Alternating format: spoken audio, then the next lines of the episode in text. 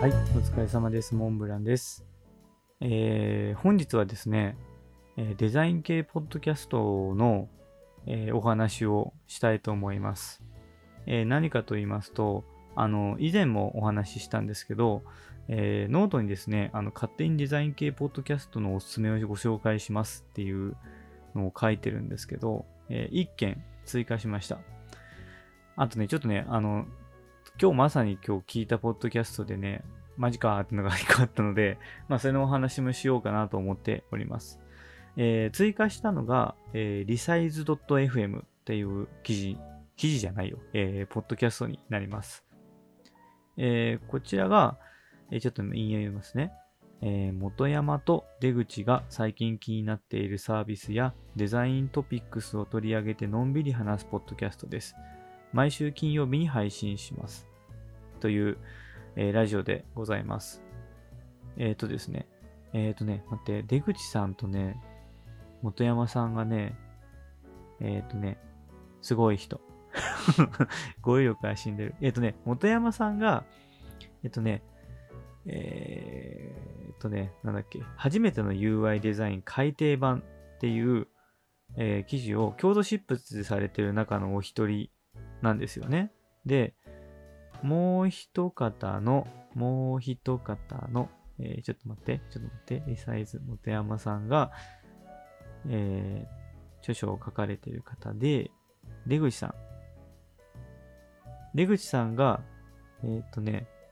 この人も UX エンジニアでありながら CXO だったりとか、えー結構、だから知識量的には結構上流のこう知識、上流のその考え方だったりとか、お話とかを結構されてるという印象を持っています。で、あとはね、もうあの、音綺麗です。あの、イメージ的には世界観、また今回書いてるんですけど、あの、東京 FM の午後10時、あのーもう寝落ちを想定とできるぐらいのこう綺麗なおしゃれ感と、おしゃれ感もあるんですけど、その結構お話ししてる内容が、えーそのデザインのことにおけるトレンド性だったりとか、かつかつそのトレンドの中の話してるのをこう本人お二人が思ってることを結構しっかりとお話しされてるんですよ。だからね、尺も結構40分から1時間っていうしっかりとした、えー内容になっています。で、個人的に、あのー大きかったところがあるんですよ。というのが、えっ、と、何回目の記事かちょっと忘れちゃったんですけど、えー、Notion がチーム利用に、チーム利用に向かない理由っていうのを、ものすごく丁寧に言語化されてるところが僕はちょっと感銘を受けましてね。ちょっと Notion の話になるんですけど、僕も、あの、Notion は、僕個人で使うものとしてとか、あの、スタートアップ、スタートアップレベルの少人数でやるには、個人的にはいいと思ってるんですよ。ただ、ちょっとね、うちの会社で、あの、ナレッジツールとして、ノーションを使ってみてはどうかっていう話を、ちらっと僕相談されて、僕は否定したんですよ。その理由っていうのが、ちょっと僕もあまり明確に喋れなかったんですけど、ざっくり言うと、あの僕も、まあ、その、チーム利用に向かない理由でお話しされてたところと似たような理由を持ってて、まず、えっと、できることが多すぎるっていうのが一つ。できることが多すぎるっていうのは、こう、一人で突き詰めるのは全然いいんですけど、それを他のチームにも強要するっていうのが、多分、いけてないんですよね。あの、もちろんでも限定すればいいかもしれないですけど、だとすると、その限定性を保てるようなツールであるべきだと思うんですよ。そう。だから、あのそこでは、あの、ごめんなさいって言ったんですよ。ノーションやめた方がいいと。で、しかもノーションってチームプランとしてやる場合にはお金がかかるっていうのもあるから、それ、自分で何かその自分のためのダッシュボードを作るっていう意味ではノーションはいいかもしれないけど、あの言い方がちょっとあれなんですけど、ノーション、ノーションをチームで使うには、おそらくそれなりの高い IT リテラシーだったりとか、そのツールを使い込むっていう人たちが集まってる集団じゃないとちょっと難しいなということを、このリサイズ FM ですごい丁寧にお話しされていて、おお、わかるわかると思いながら、こう、うなずきながら、こう、聞いていました。で、しかもね、こう、4、50分のボリュームある内容だったりとかするので、こう、なんだろうね、イメージ的には、こう、技術書をこうゆゆっくりと読んでるようなイメージで、こう、お聞きできると思います。多分1週間に1回ぐらい、こう、配信されてると思うので、えー、皆さんもよかったら、えー、お聞き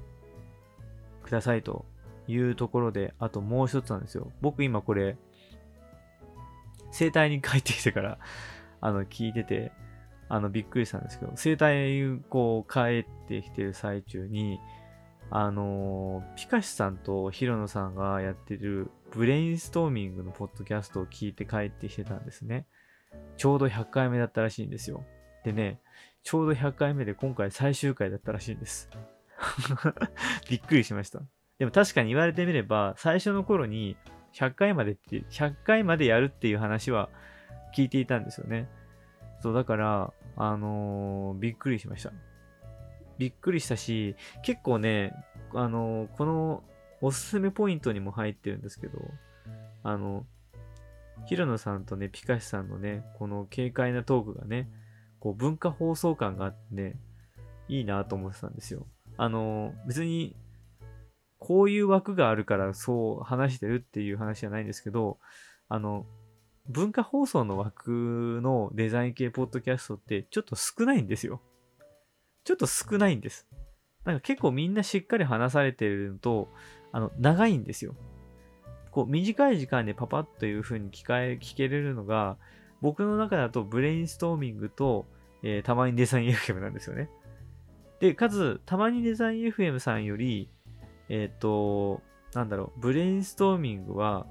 あのー、こう、情報、IT の話題を、えー、端的にというか、あの、なんだろう、雑談とかそういう風なのを、ある程度交えずに、ちゃんとそこに一本にすっていう風に書いてるから、なんだろう、こう、技術書の第一章、技術書に例えると一章みたいな、いうぐらい、一章分をちゃんとこう、細切れに読めるっていう感じの、ポッドキャストだったんで、で、かつね、あの、結構、あの、ラフに喋ってるので、すごいなんか、100回かと思って、もう100回だったなと思って、そう。で、それで最終回を迎えたそうなんですね。で、あのー、まあ、広野さん曰く、えー、皆さんのコメントが100万件したら再開するというところらしいんですよね。そう、広野さん、なんだっけ？えっ、と、内閣のデジタル庁だっけ？のところのね、あのー、新しくできた部署なのかチームなのか、ちょっと僕も明確にはわからないんですけど、そこに入られてるので、そこの話とかもこう聞けるようになるのかなと思ったら、まさかのその話のネタが最終回になるという感じでした。いやー、ちょっとね、ポッドキャストとしても結構面白かったから聞いてたんですけどね。いやまたちょっと再開することを願いますね。まあでも次回もし再開する場合は、あの、もうちょっとふざけたヒロナさんが聞きたいなとも思いつつね。まあ、これからふざけていくことができるのかわからないですけどね、ヒロナさん。何の心配をしてるんだって話なんですけど。はい。っていうのがね、ちょっと個人的にはびっくりなエピソードでした。えっ、と、引き続きデザイン系のポッドキャストの、えー、まとめは、えー、こう、特定の記事でまとめてやっていきたいと思います。なんかありがたいことにですね、あの、この記事、デザイン系ポッドキャストっていう風に検索すると、まあまあ上位に出てくるようになっているのと、結構あの、この記事をこう、この記事を見ておけば間違いないっていう風に紹介されている方もなんか結構いらっしゃるみたいで、ありがたい限りです。なのでね、あの、ちょっと僕の知らない情報とかも結構いろいろ教えていただけると嬉しいです。あの、もし教えていただける方は、え、ノートだったりとか、あとは、えー、まあ、おノートのコメント欄とか、お便りとか、あの、DM とかでペペって送ってくれると、えー、嬉しいので、えー、ぜひ、えー、ご連絡ください。という感じで、えー、本日のラジオは以上となります。はい、最後までお聴きいただきありがとうございました。それではお疲れ様でした。